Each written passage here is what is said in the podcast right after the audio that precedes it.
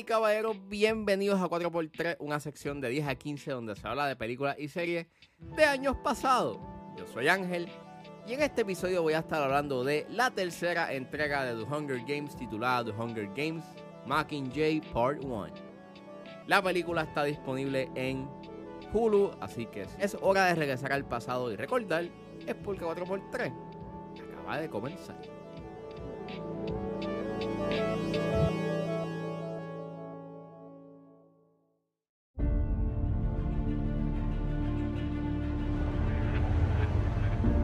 I never wanted any of this. I never wanted to be in the games. I just wanted to save my sister and keep PETA alive. Miss Everdeen, it's the things we love most that destroy us. The Hunger Games Mockingjay Part 1 es una película dirigida por Francis Lawrence, es escrita por Peter Craig y Danny Strong, basada en la novela Mockingjay de Susan Collins. El elenco lo compone Jennifer Lawrence, Josh Hutcherson, Liam Hemsworth, Woody Harrelson, Donald Sutherland, Philip Seymour Hoffman, que en paz descanse, Julian Moore y Mahershala Ali. Y trata sobre Katniss Everdeen, que está en el Distrito 13 luego de destruir los juegos para siempre. Bajo el liderazgo de la presidenta Cohen y la consejería de sus amigos, Katniss extiende su ala y lucha para salvar a Pita y a una nación conmovida por su coraje. Como he dicho, eh, desde la primera entrega de The Hunger Games, eh, yo vi las cuatro películas eh, en el cine. Y yo recuerdo que cuando vi The Hunger Games, Mockingjay Part 1, yo salí como que a little bit disappointed porque it wasn't that good. Y revisitándola, que hace tiempo que no la veía, creo que esta es la segunda vez que la veo.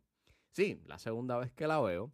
Eh, Sigo con esos mismos feelings de que esta tercera entrega es bien meh.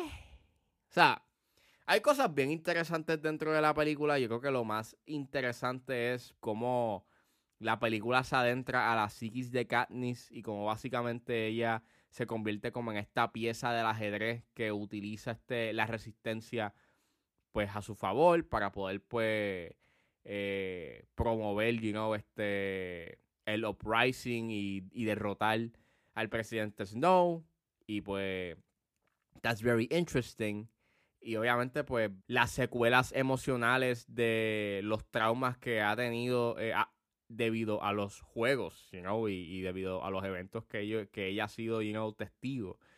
Eso está también bastante interesante. El gran fallo de esta película está en su pacing, es en su ritmo, es en que esta película es una antesala a la segunda parte. Y eh, todo esto es gracias a Harry Potter, a The Deathly Hollows parte 1 y parte 2, porque gracias a que esa película la dividieron en dos partes, es que ahora se tiene como que este trend y hubo esta tendencia de dividir el último libro de la, de, de la franquicia pues en dos partes. Twilight lo hizo con Breaking Dawn, que te dividió Breaking, eh, Breaking Dawn en parte 1 y parte 2.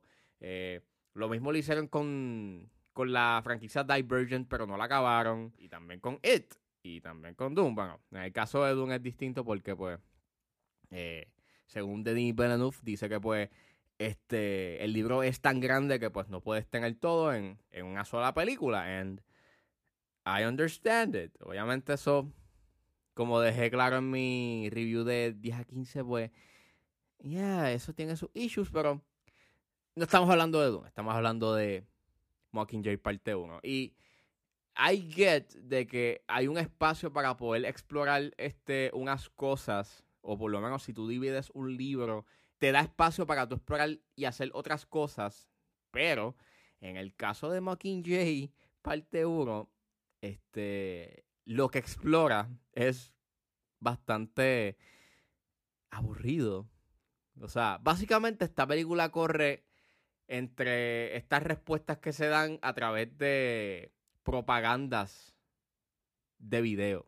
O sea, básicamente estás viendo cómo Katniss está grabando propagandas para presentarlo, a los diferentes distritos y luego estás viendo como que la respuesta que le da el presidente Snow. Y eso es lo que ves en las dos horas que dura esta película. De hecho, esta es la más corta de la, de la franquicia. Pues dura dos horas. De hecho, no dura ni siquiera las dos horas, dura menos. Una hora y cincuenta y dos. So, son ocho minutos de crédito. Este.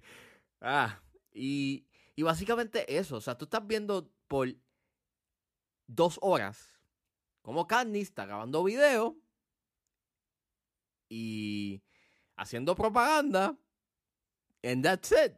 No tienes más nada. Entonces, ahí está cierta lucha porque pues Pira está con el presidente Snow y él está como que persuadiendo a los, a, los demás distritos y a Katniss a que dejen de luchar.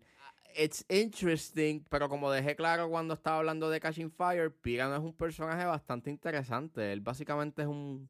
No, hay, no, hay no, tiene tantas cualidades que lo haga un personaje que a ti te importe. Y aquí lo ves mucho más, porque maybe tú pudiste haber utilizado ese espacio en donde tú lo estabas utilizando para la propaganda, tú pudiste haber sacado un tiempo para presentarme el lado de Pira. Y creo que hubiese sido mucho más interesante, porque pues obviamente, claramente estás viendo cómo a él lo están torturando psicológicamente y físicamente. Termina afectado, no solamente psicológicamente, pero que se nota que lo estaban envenenando y su apariencia física se ve, se ve desmejorada. Y pues tú pudiste haber visto ese lado y pudiste haber como que simpatizado un poco más en vez de haberlo hecho como un enemigo y, y all that stuff. By the way, el CGI en esta película es bastante cuestionable, eh, específicamente pues la apariencia física de, de Pira cuando te lo, te lo muestran desmejorado, tú puedes ver que la cabeza está flotando, sort of, y como que no, no va en sincronía con eh, con, el cuerpo que le hicieron en CGI. Y es bien notable.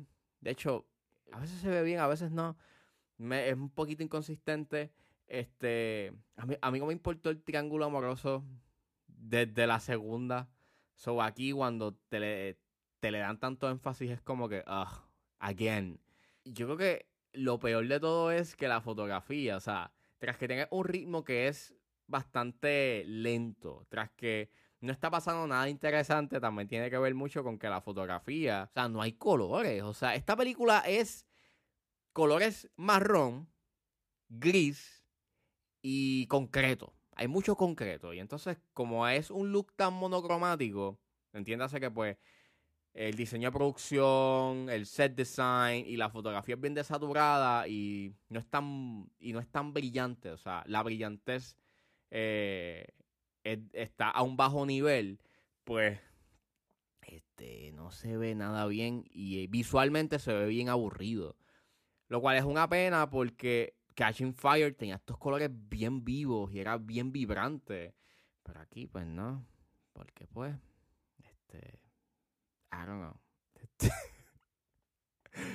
y pues, eso es básicamente Mockingjay parte 1. Es una película que, o sea, que pudo haber sido una sola parte y creo que hubiese sido mucho mejor porque estaba viendo que estos son 392 páginas. O sea, tú pudiste haber hecho en una sola película, pero claro, obviamente la divides en dos partes porque quieres sacarle más ganancia y se nota. Y esta primera entrega sufre de eso porque su pacing es bien, es bien inconsistente. Tú pudiste haber este resumido esto en una hora y la y la segunda hora pudo haber sido básicamente pues la lucha para derrotar al presidente Snow. Pero no. Eh, tenemos esta película en donde por dos horas estás viendo cómo hacen videos de propaganda. Y eso es súper interesante. Bien interesante. Este. ah. Nada, eh, obviamente, pues si ya vieron las primeras dos, pues vean Mockingjay, pero eh, se nota esto no tuvo que haber sido dos partes, esto pudo haber sido una. Esta es la que más notablemente puedes ver que sí. Este, la historia este se afecta mucho en su ritmo y en su estructura.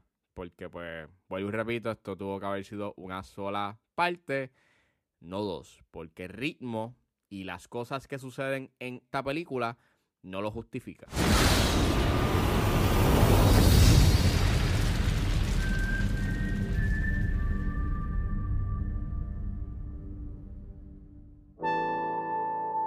Pues eso fue todo en este episodio de A4x3. Espero que les haya gustado. Suscríbanse a mis redes sociales. Estoy en Facebook, Twitter e Instagram como ángeles.pr.